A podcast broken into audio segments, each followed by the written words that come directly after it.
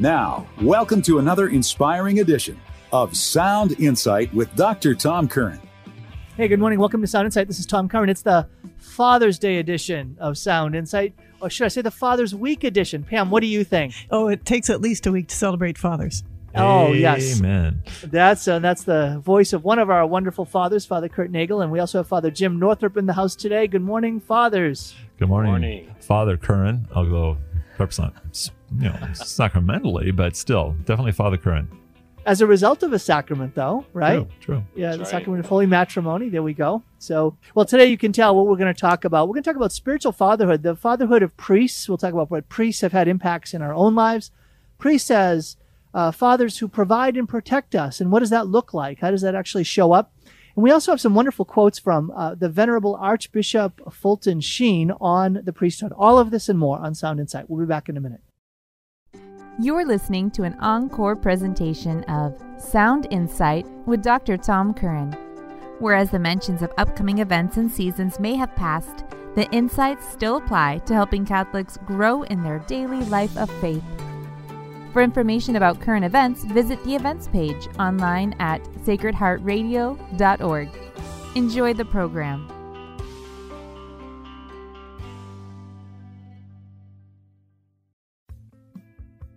Welcome back to the program. We begin each uh, program with the scripture reading and a prayer. Father Northrop, will you please lead us?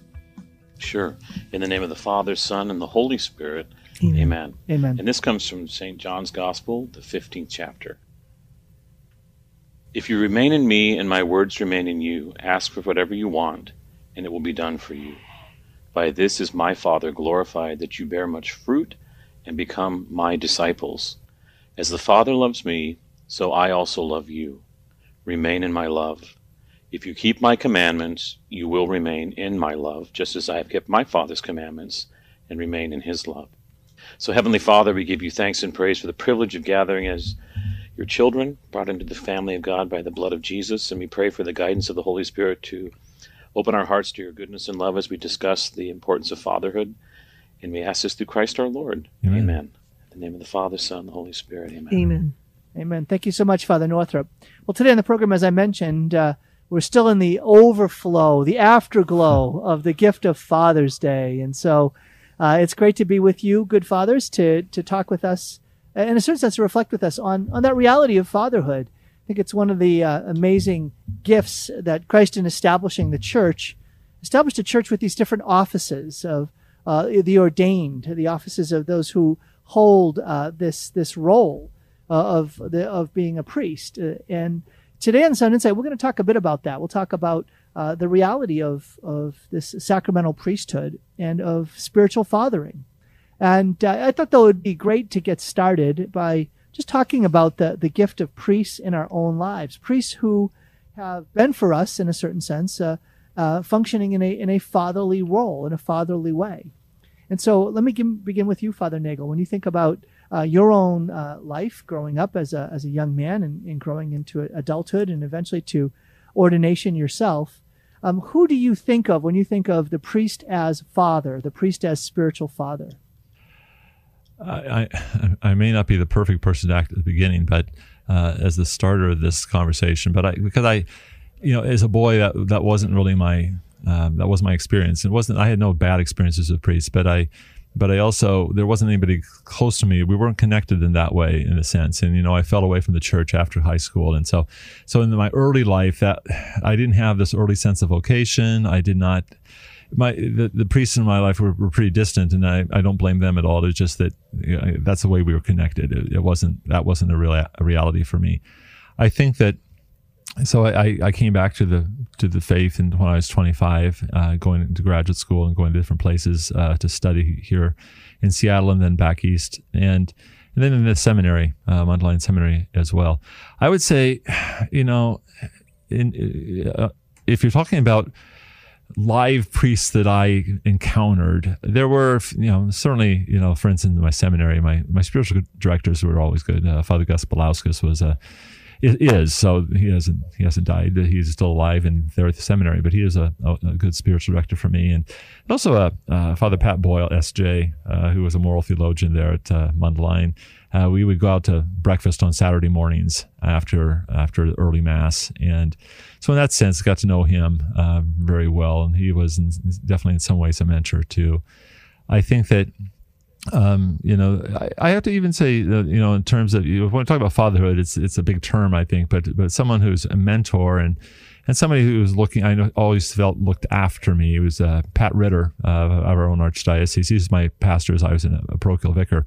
And I always had a, a, definite sense of his, you know, this this care of, um, you know, he used to joke how different we were. You know, I'm I'm tall and he's not, and these sorts of things. But but I always had a sense that he was definitely uh, watching my back and and you know, definitely a, a protective presence in that sense. You know, and not nothing dramatic, but I, I did feel that uh, uh, that sense of him too. How about you, Father Northrop?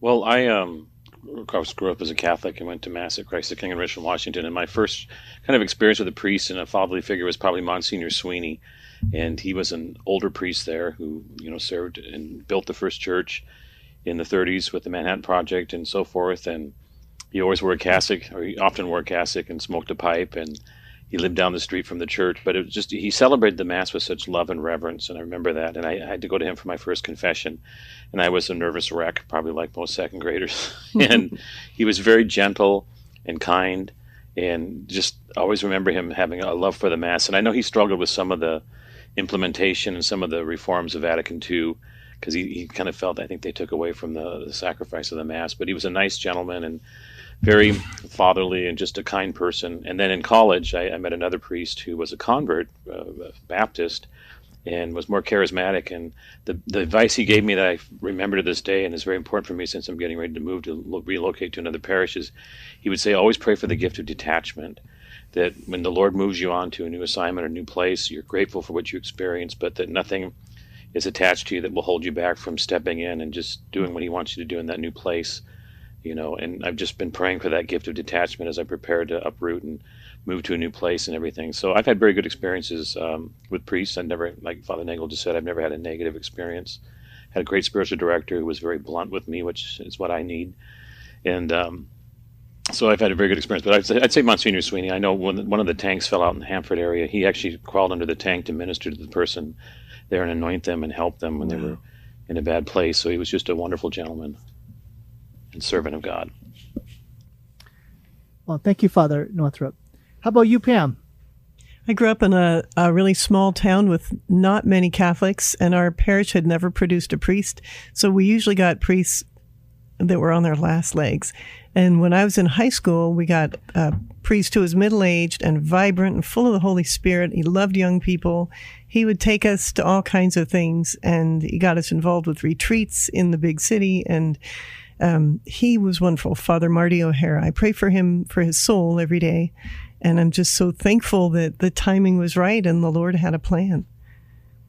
So, when you think about the ways that he was um, sort of a fatherly presence to you, sort of like a spiritual father to you, how did that show up?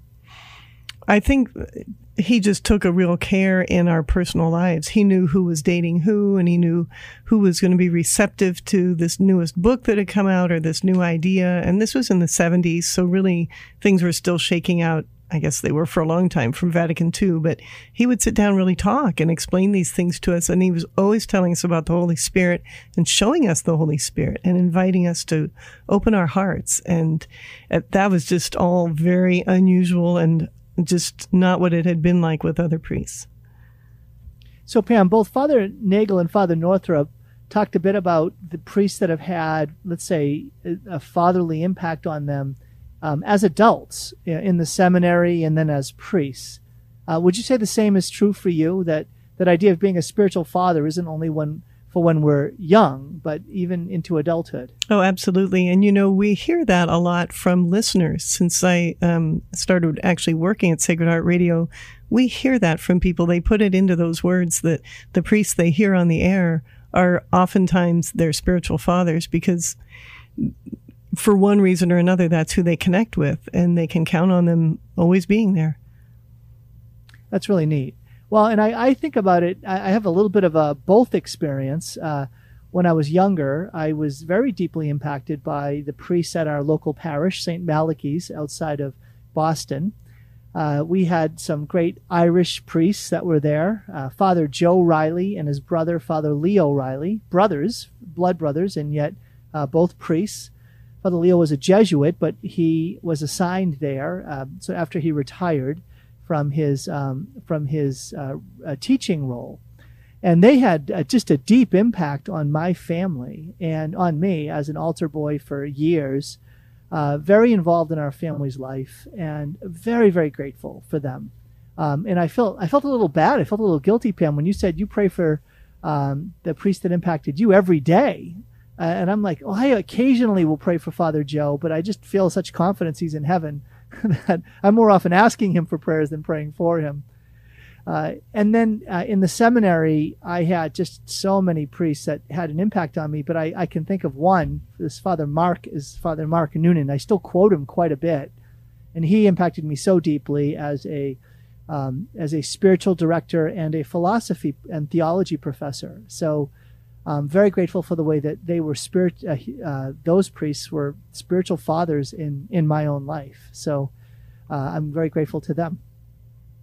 Well, um, our good fathers, uh, do you, do you realize that uh, that what Pam just said that when folks are listening to you on the radio, Father Nagel and Father Northrop, that it's a blessing and it's a gift, and and that's one of the real reasons why Sacred Heart Radio has has shown such a strong commitment to get local priests uh, on the air, is to be able to provide folks in the Great Northwest to be able to to build up that sense of connection and relationship and uh, receiving insight from from her local priests. I, I, think that is a it's a tremendous and beautiful commitment that Sacred Heart Radio has made, and I thank you both for making that commitment. I don't know if you ever get feedback like that, but I want you to hear it now. You know, it is interesting that I I go someplace else, or, or, people come to my parish, and it, it, it's not unusual for people to say, "Oh yeah, I hear you on Sacred Heart Radio." Um, so I, I, do. I do realize that there is a, a listener uh, audience out there that that makes connections definitely, and sometimes say, "Oh, so you're the priest on the, on the radio?" Yep, this is me, uh, and so it's it's just an interesting. Uh, that's true. It's there. There is obviously connections made. Me too. I have parishioners come up to me usually right before mass. I was just listening to you on Sound Insight or something, and the mass starts at eight thirty and, and everything. Or they say, you know, we just heard you, and I'm like, wow, I've been on for a while. It must be a repeat or something. they, they're always they're always very gracious and happy, and and hopefully find encouragement in what we say. That's the whole you know, encourage one another while still today, and and everything. But sometimes you're more aware, and sometimes you're not, and people just come in from out of the blue and remind you of something, and maybe that's just the Lord giving you a little consolation, saying, hey, you're having an impact in, in, in people's lives. So, fathers, I'd love to talk before we get into these quotes by uh, Archbishop Fulton Sheen. I'd love to be able to hear you reflect a bit about your own experience of being father. Uh, you're an ordained Catholic priest, but you're you're for so many people father, Father Kurt Nagel, Father Jim Northrop, and uh, I'd love for you to be able to just reflect a little bit about what that means to you and if you have a story or two of how you actually experienced that, I think that'd be a great blessing. Well, you know, I it, it's I was reflecting on uh, I think last week or the week before maybe uh, I saw a, a National uh, Catholic uh, magazine or something uh, media uh, posing the question: Should we stop calling priests father? You know, is this something that's not helpful for us anymore? And I was just thinking that, and I think you know, I I, I, I think that'd be a, obviously I think it'd be a bad idea in the sense that people do that. You know, it's it's father this, father that. It's it, it is clearly a a a role that that uh, that's many people take on as real, and and I, I, don't I don't think that there's any reason to change that. And I I, I think about that just in terms of I do think in terms of fatherhood the, the you know, the learning names of people. You know, it's hard to hard to love children who don't, don't know your names. Although I remember, I don't feel too bad because sometimes my parents got us all us mixed up too. Says, hey, you know, Kurt, Scott, Reed, whoever you are, um, come on over here. Um, and so I don't feel horrible when I, I forget somebody's name, but I do think that whole idea of being able to, to call your your school kids by name or your faith formation kids by name and uh, is important. And I had a an, an interesting. Uh, you know, talking about uh, little story of incident. It was a funeral, um, probably last month, two months ago, something like that. And and one of the people, one of the families that came to the funeral, they were distantly connected to the person who had died. And uh, so these, they have little girls. They have, you know, probably like two, three, and five years old. And uh, the, the family, the, the parents were coming up from the communion line. Uh, and, you know, they, usually after mass, they'll these little girls will come up and hug you, uh, hug me, and it's usually around the knees because that's all the high there are. So on the communion line, these little girls came up and just started to hug me uh, in the midst of the communion line with everybody else coming up, you know, and and that was just kind of a one of those those moments when people go, no, you know, this isn't that cute, but it, it was uh, clearly it's one of those those scenes where, you know, there's there's a connection, emotional connection there with this family, and, and it was just a public uh, display of that that you know, that's kind of a fatherly moment there. I, I would have to say um, confession is, is a time. Um, I remember one situation where an individual came in and it was a child actually, and, and I asked them if they had an act of contrition, and they started to say it and got all choked up and started crying. And, and I said, are you, are you crying because you're sorry that you sinned? And they just said, Yes. And, and I said, Oh, think of the father and the prodigal son and how happy he was his son came back. And that's where God is with you right now. And I just felt the, the love of the Father in a really special and affectionate way there and be able to give that to someone else and say, This is how God thinks of you, and He's just happy you're back and safe and and wanting to reconnect with Him, your relationship with Him.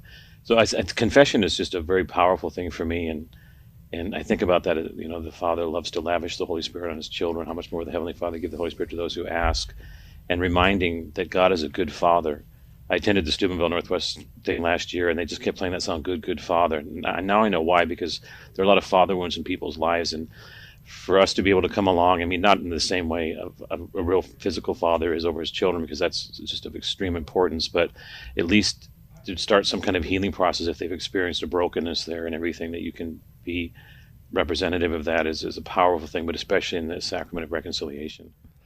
And I think that, you know, just jumping off what Father Northrop said, that um, you know, part of being a father, it, it's it's a difficult balance sometimes. I think um, to to be supportive and affirming, embracing at the same time, sometimes challenging. You know, I don't know about you, but you know, sometimes and my father had to challenge me a little bit um, to say, you know, if you want to, if you, if you want to grow up, part of the father's job is to help you grow up and to sometimes that means you know to to keep you to your commitments or to challenge you to do better and that, that balance of it's a you know the art form of of parenting which i'm sure tom you can, uh, relate to you know literally in terms of uh, your children. But you know the discipline versus the you know the yes and the no the um, the, how how do you show love sometimes? So I do think that there's, and I think priests, I I know thinking from the past and sometimes other people's stories. Obviously, some priests get this wrong, um, not in terms of abuse or anything, but just that uh, again, whether they've been too harsh or too hard or too challenging or not forgiving enough, and and I do think that there's a you know even that even that problem or that challenge is a fatherly problem. Uh, that the priests uh, have to deal with, it, just like a, a parent would too. But I do think that that's you know that that's there too. And that also calls forth you, know the, the, the, fatherly role. If you care for this person and you care for this person's spiritual development you want to challenge them and yet you don't also want to crush them. How do you how do you uh, urge them forward? Um, because the the whole fa- point of the father is service for the growth of the children. And how do you do that well? It's it's something that probably biological fathers and, and spiritual fathers both kind of lose sleep over sometimes. Say, you know, did I make a mistake there? Um, you know, I don't want to, but I need to challenge this person. So again, that's part of it as well. Boy, you tapped right into something that it does. It keeps me up at night. That sense of responsibility for the good of my kids, for their spiritual welfare, for their just total health and growth and flourishing. I mean, it's a it's a constant burden. Mm-hmm. Um, we're coming up against a break. When we come back, I'm going to read a quote from the Catechism. Uh, it's from this sacrament of penance and reconciliation, in, uh, and it's about how the priest is carrying that weight of responsibility by praying and doing penance for his penitents. Very interesting quote. It's uh, paragraph 1466, and we'll come to that in just a minute. Hey, this is Dr. Tom Curran, the host of Sound Insight, but also a realtor serving wonderful folks like you in the state of Washington and in Idaho. I've had the privilege and pleasure of helping dozens of families in the last two and a half years discern and find a, a strategy, a path, and a plan to help their families find a whole new life in eastern Washington and northern Idaho. If I could be of service to you in that, I would love to. Please reach out, drtomcurran.com, drtomcurran.com.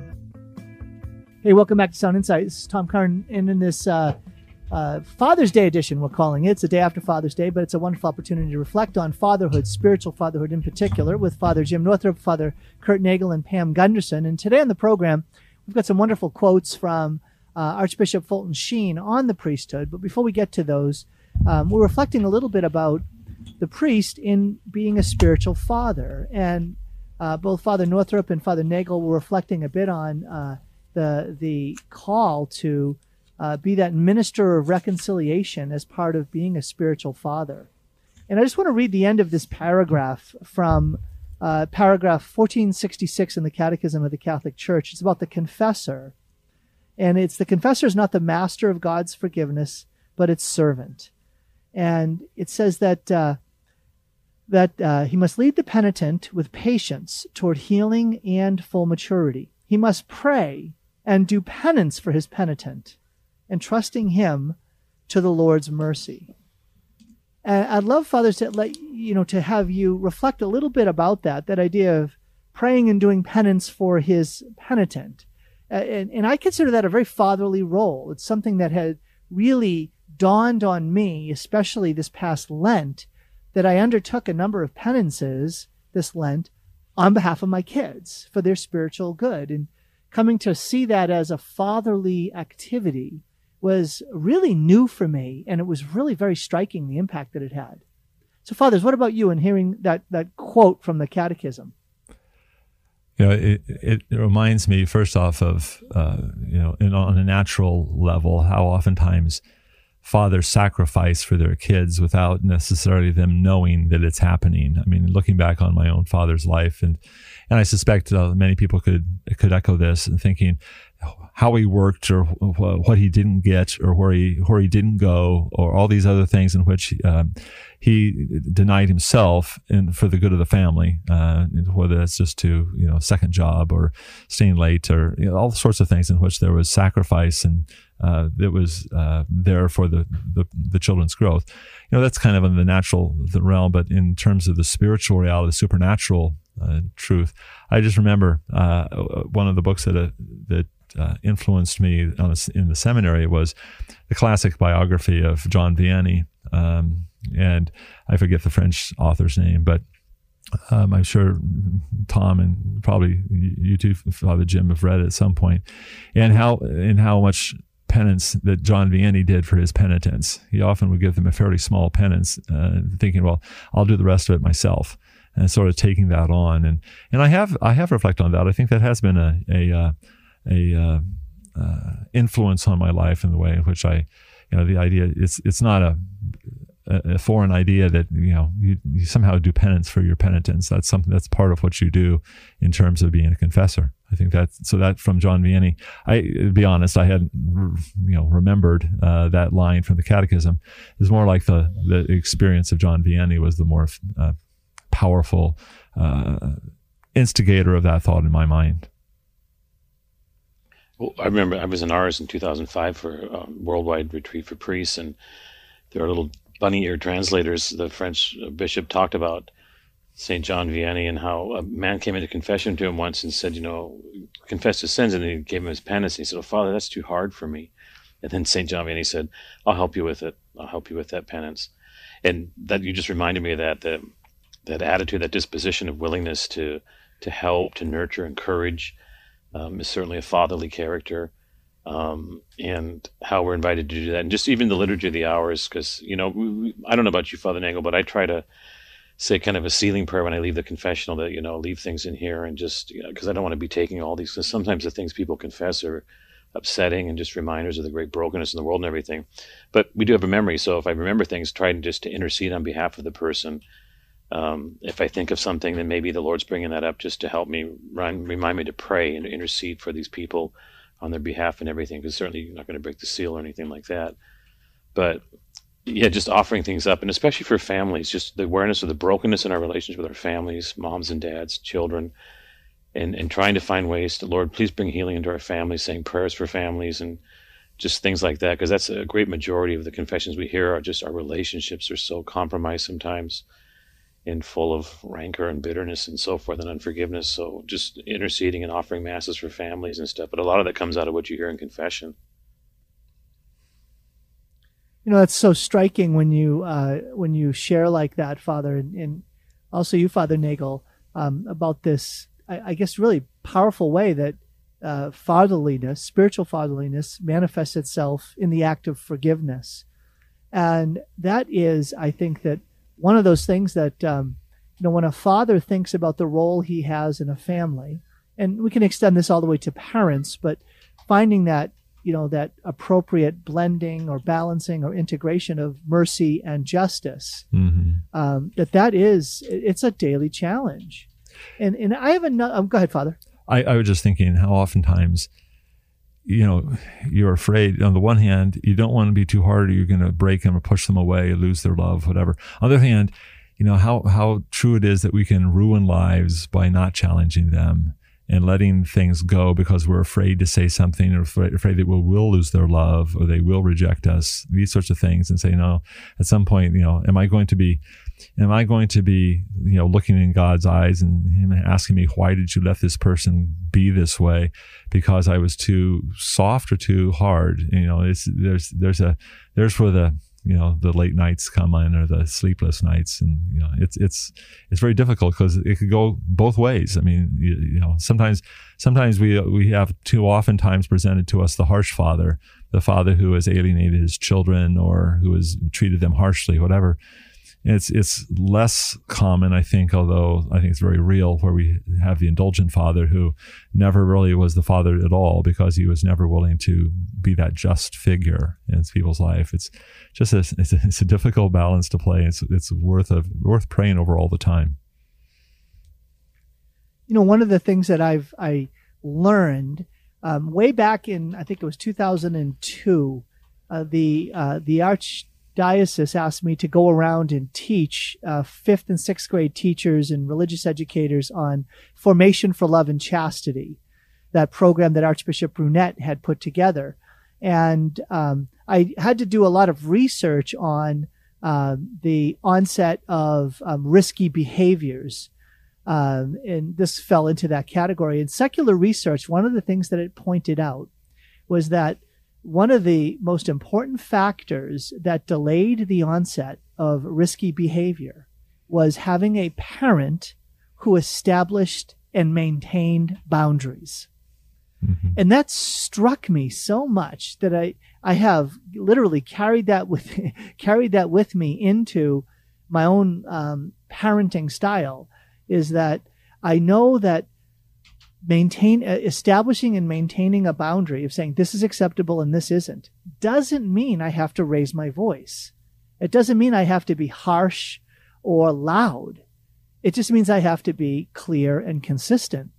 And so one of the big things that I am constantly trying to practice as a father is being very loving in my demeanor and in my voice and my volume, my appearance, but rock solid, unbendable in my presentation and application of principles and boundaries and standards. And I got to tell you, that is a challenge, hmm. but that's, that's how I, at least uh, how I hold it forward, uh, is, is, is my ideal is loving in my demeanor, but so clear, rock solid clear about what is bendable and what isn't in when it comes to standards. I hear you. Believe me, that's a it's a beautiful challenge. You know, you can say things that are that you know are going to be challenging to a person, but you say them out of love. Speak out of love. You know, uh, speak the truth to them out of love. And as you say, it's a challenge sometimes, but it's you know, that's that's where you see the fatherly figures in your life. You you see people like that who and you remember them and and eventually you're grateful. You know, maybe not at age 15, but but eventually you're grateful to them for being able to do that for you. Well, there's one other phrase. This is a phrase that Kerry uses. And fathers, I'd love for you to also reflect on this. Um, Kerry will sometimes come to me when she's like interacting with one or a bunch of our kids on some issue. And, or even when we're like planning for a family meeting or something like this. And she'll say to me, Tom, I need your authority. I need your authority. I need you just to get in there and speak with authority to these kids about this issue or, you know, to our family about this. And it's, it's something that, um, it, she relies on, she leans on is that I, you know, she comes in there to create the, the home. I come in there as an authority to provide a sense of, again, protection over the home.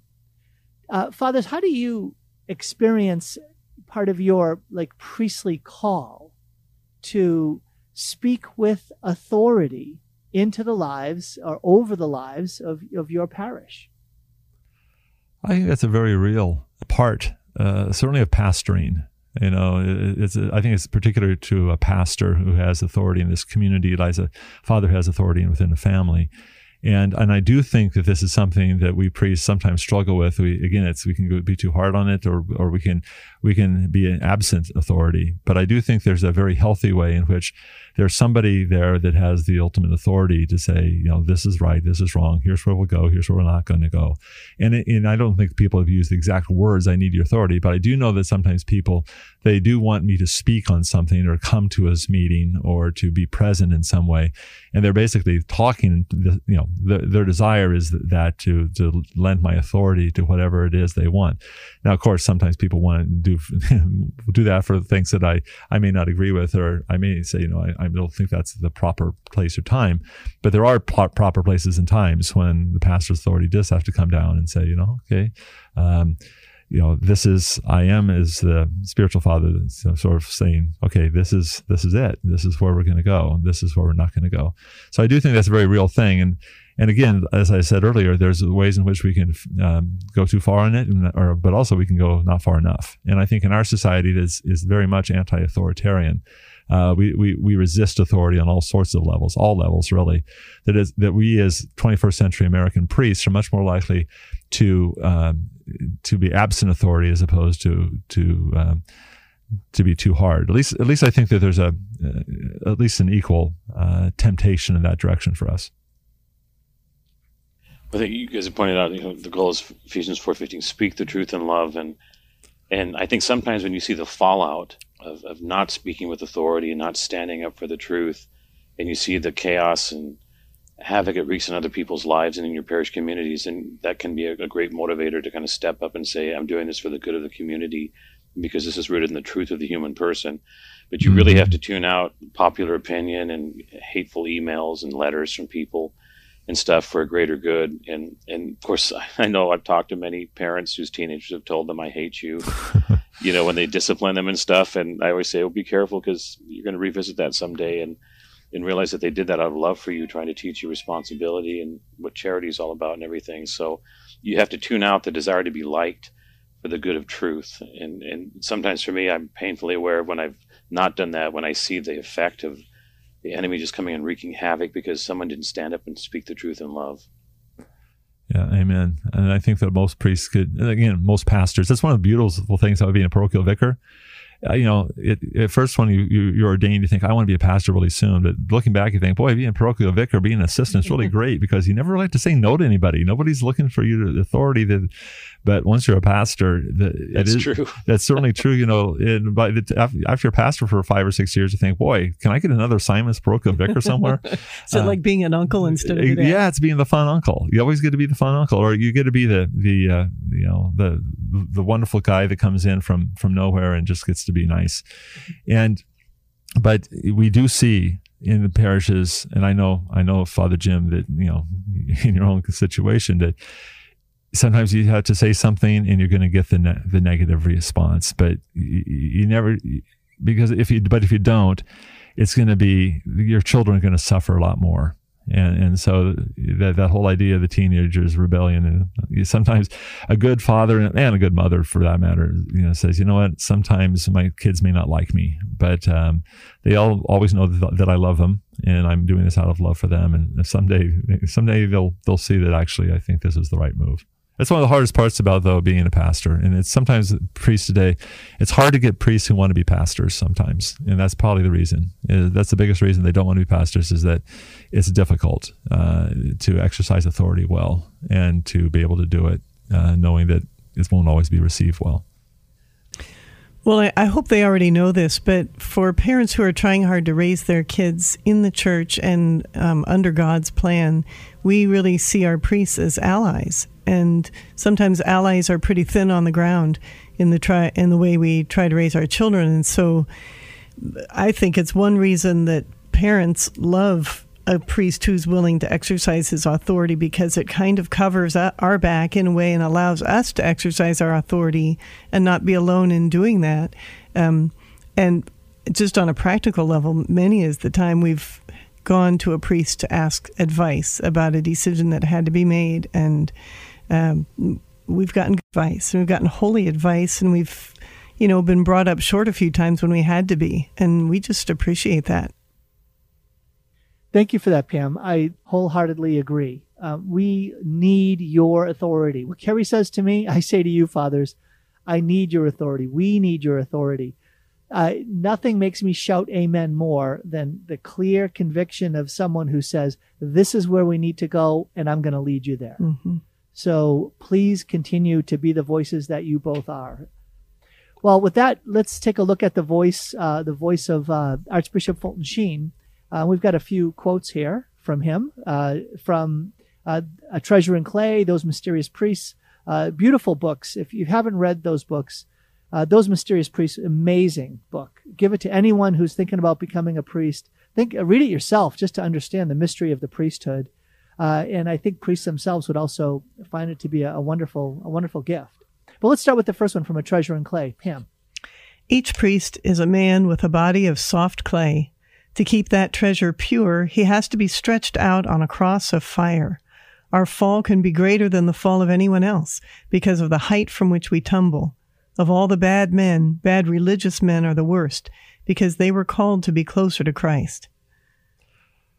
Hmm, you know, a joke could be made. Uh, a body soft as clay, getting softer as you get older. I, I can certainly relate to that. But uh, seriously, I think there's when I when I hear about this, um, I do think that priests. You know, he says of all the bad men, bad religious men are the worst because they're called to be closer to Christ, and I think that's a the idea of scandal uh, is there, and I think that that's very real.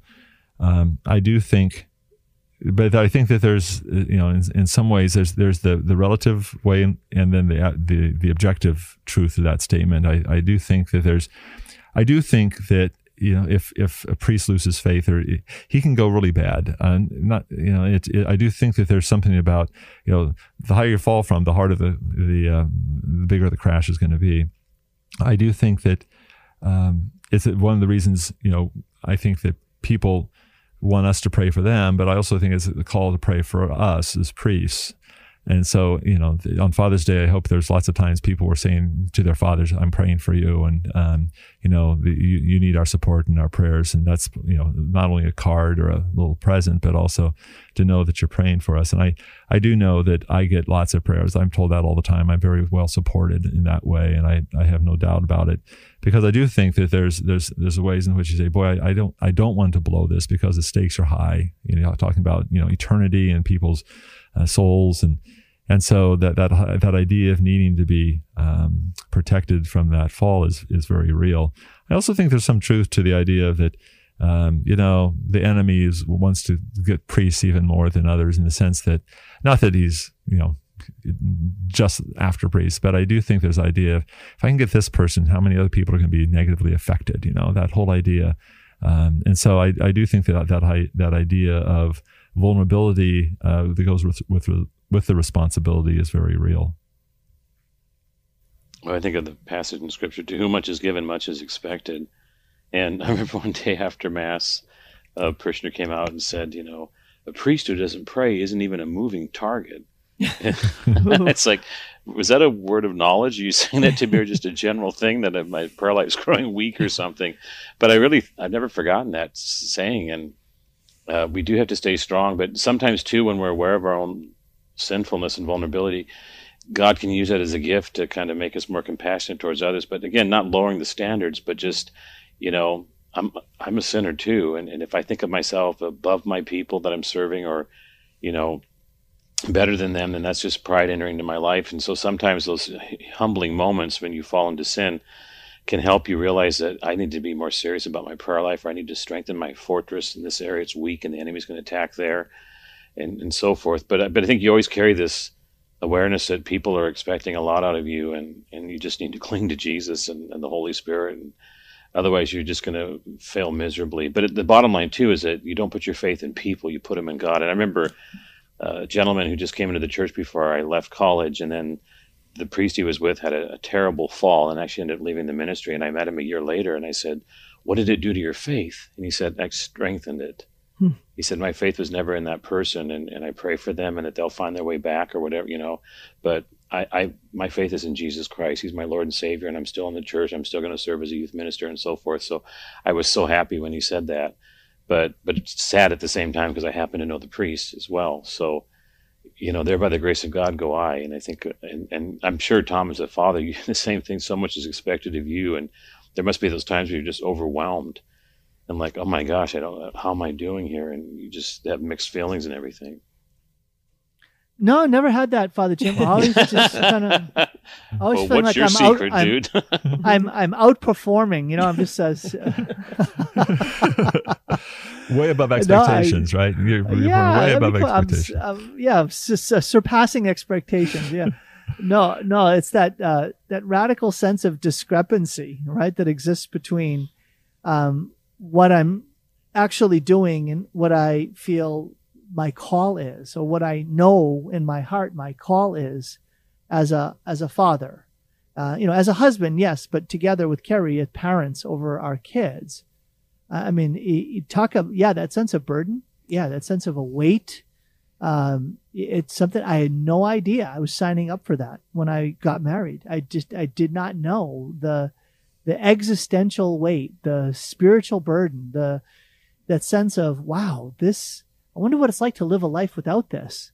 Uh, and I just can't even imagine it. But what it does for me is it just means that I got to rely on God. I got to learn to trust trust, surrender, trust, surrender. Call upon the grace of the Lord who called me into this. Right, Lord, you got to help me get through this. You need, you need to give us strength. I mean, that's, I, I, and I think that's a good thing, right? It's one of the things that's dawning on me is like, wow, thank you, God, because you're actually keeping me close to you. You're keeping me humble and hopefully getting me holy. And the alter- alternative is what? If you're not willing to be stretched out on that cross of fire, well, guess what? The fall is going to be great. And so be humble or fall. And is I guess the the wisdom of Archbishop Sheen here. And it I think we need to hear it. Well, we're up against a break. When we come back, we'll uh, continue to take a look at uh, these quotes from Archbishop Sheen in the last segment of our program today on Sound Insight. We'll be right back. Hi, this is Dr. Tom Curran, and you know me as the host of Sound Insight. I am also letting folks know that as a realtor licensed in the state of Washington and in Idaho, I love serving Catholic families and others who are discerning a move for yourselves. It's much more than buying or selling a home, it's discerning a whole new life. If that's something that you would find uh, a help in, if I could be of service to you, please be in touch. You can find out more at drtomcurran.com. drtomcurran.com. Hey, welcome back to Sound Insight. This is Tom Curran I'm with Father Kurt Nagel, Father Jim Northrop, and Pam Gunderson. We're reflecting on uh, the call uh, of priests as spiritual fathers. And right now we're taking a look at some quotes from Archbishop Fulton Sheen. Pam, why don't we look at that one from Those Mysterious Priests? A priest is one who makes Christ visible. The people see Christ in the saintly priests, and they seek even to touch his robes as they did the robes of Christ. Children come to him without fear. Non Catholics give to them a reverence which they rarely give to others. The sure measure by which a priest draws souls to Christ is also the means by which he can drive souls from Christ. I was thinking when in looking at that, that uh, quote. Um, first, I mean, it's, it's hard for at least hard for me to. This was written in the 1950s, you know, uh, before the scandal in the, the sex abuse scandal, and this last the last sentence certainly uh, is reflective of that. And I've felt that in the last, you know, 15 years or whatever it's been since that whole thing broke out in terms of the public uh, knowledge of it. And I, that being said, I do think that there's there's there's truth to all of this. Even in some ways, even even in, in sort of a in a dark, uh, the, the dark side thing of, I think there is this expectation of priests. You can, let's face it, a, a holy person always shows forth Christ to the world. Uh, it doesn't matter if, whatever your vocation or whoever you are uh, in the world, if uh, if you're filled with Christ, Christ is going to make Himself known to the world through you, and so that's a blessing. But I do think that people have this expectation of priests that okay, because we make it this this horribly incredible claim that I'm going to be acting in the person of Christ, that I, am making this claim that okay, go ahead and look at me. I'm wearing this collar. Uh, come and you want to see Christ? Come and look at me and that's you know it's kind of a it's a that's a lot of chutzpah in some ways to to say you know so people will say okay I think subconsciously or sometimes consciously they do say, okay, uh, do I see Christ in you? And so that's that can be a challenge, I think, um, in terms of the wearing of the collar, these sorts of things. So I think there's great truth to what they're saying here, and, and there is there's also truth to the the fact that people do, you know, sometimes we get I think too overwhelmed by this scandal and and, and don't realize that, you know, the kids still there there is still this um, this. Uh, reverence or this expectation of, of love that they they still like to come up and hug you and things like that. That's that's just sort of this natural thing. But i've also even seen like there's this reverence. They you know i get called father by people who aren't catholic and never knocked a catholic door uh, of a church. And and i just think that there's a truth there that um, is a very powerful role and for better for worse and good and bad and and so again there's that that whole idea of uh, what are you going to do with this power, this authority that's been given to you just by being who you are? I like the first part of that sentence. A priest is one who makes Christ visible, and just the whole sacramentality, the outward sign of an inward reality. And if you're a man of prayer and connected with Jesus, and He's the Lord of your life, then then somehow that's going to come out. Um, but I remember uh, one of my teachers in the seminary. He's passed on now. He was a homiletics professor, and I had him for a spiritual director for a short time when mine went on sabbatical. And he just said, you know, when we used to put the collar on in the 40s, which he was older, you know, we just the automatic respect, but now you have to earn it, and that's not a bad thing. And of course, this was before the the big thing in 2000 of the sex abuse scandal. But I thought about what he said, and just you know, I don't expect that, you know, when I put the call in every day. And some people don't like you because you're a priest, but your your main job is to make Christ visible, to be the presence of Jesus for the people around you. And I do have people like doctors even that you know, call call you certain things and stuff. And um, can I call you Father? He said, you can call me anything you want, but Catholics call me Father Jim or something. And there is kind of, I mean, even people who aren't Catholics see a, a sign of respect for that and all, but but others don't. And, and the bottom line is you're most interested in the inward reality that's going on in your soul and not just appearances. Well, I know how many times it happens when I just, you know, when I'm out and about and, and I, if people I'm getting to know, like maybe I'm just at a soccer game and I'm talking to the parents of that are next to me. And they find out I do church ministry work for the Catholic Church. Well, they all start talking about, oh, I used to be Catholic or this or that, and they all want. They have. There's something about, uh, you know, if someone has uh, been related to the Catholic Church in some way, connected to it, that they are. There's something that beckons to them when they uh, are able to come and come close to a visible representative. And I, that's just my experience as someone that's doing lay ministry.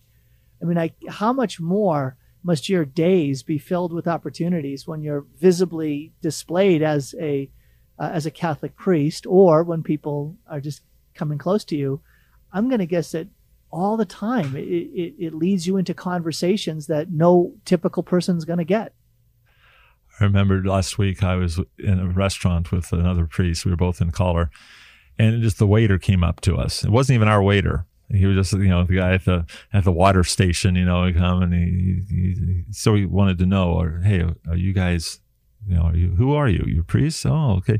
And he just started talking about his his problem. He wasn't. He was a he was a, a Protestant, uh, evangelical Protestant, but no no negativity there. He was just talking, asking advice about you know what you know how do we explain the Trinity to other people, and hmm. and he was just very impressed with the fact that you know, so again it was just you know we were just trying to eat lunch and hear this guy coming up there and he, and it was full bore. Uh, let's talk the Trinity. Um, and so just a, a recent example of you know you just wear this and you, ne- you never know what's going to happen. Father Jim, what about you? Well, like on an airplane, and this flight attendant kept kind of teasing me once on the way home from, I think it was a pilgrimage or World Youth Day. And and then at the very end, as the plane was about to land, um, she she revealed that she said, "I'm leaving the Catholic Church," and I, of course, I didn't have a chance to really talk with her, and gave her a business card and said, "Hey, can I pray for you?" And you know, I wish I had more time to talk with you and everything, and stuff. So, like you say, the reactions aren't always good and everything, but but at least you know that I'm available and I can pray with people, and that's a, that's a sign you want it to be that you're, you're available to them to help them with their needs and everything. And I still pray for that person. I don't know whatever happened if they actually follow through with that or not, but yeah, and so um, I can remember a time when I was uh, in an airport and between flights, and I was walking from one uh, gate to another, and I saw there was a priest sitting in an empty uh, gate area, and uh, went and just sat down, started chatting with him, asked if he was a Catholic priest. He said he was, and asked to go to confession right there, and uh, figured, hey, this is a great opportunity, yeah. you know, uh, and it was beautiful and I don't know how, how it struck the priest that, uh, you know, people coming up to him in airports asking for the opportunity to go to confession. But for me, what a beautiful thing that a priest who was able to um, make visible his priesthood like that was really being an open door. You know, talk about uh, making Christ visible. If he was not dressed like a priest there, I would he wouldn't have been making Christ visible certainly in the same way that he was because he was dressed like a priest. I do, so I found that a blessing. I do think that's true. Wearing the collar, it, it just wearing the collar makes Christ visible in some ways. Um, even if you if you don't do anything good or bad, it just makes people think. You know, whether it's the ex-Catholics, the sort of fallen away Catholics, whether it's the faithful Catholics, whether it's who knows who it is, but it is a societal societal wide symbol of the Catholic Church, certainly, and it makes people think of Christ, I think, too. For better or worse, it doesn't, you know, all over the place, but it is a sign of contradiction in the world, I think, that, you know, that, that's out there. Well, um, why don't we have we have time for one more quick quote here, and so um, actually, I'm not even sure we do. Uh, you know what? We we really don't. So instead, I'll just ask for your closing comments and then maybe a closing uh, priestly blessing um, from how about from you, Father Nagel, since Father Northrop um, got us started. Certainly. Um, this is a great topic. I think the the idea of um, fatherhood and and the, the power of the priesthood. I, I would think people who are who are in the midst of discernment and not knowing whether married life is for them or fatherhood, if if they're thinking, well, I have, I'll make a bigger impact on people in terms of father if I can be a true, you know, this biological father.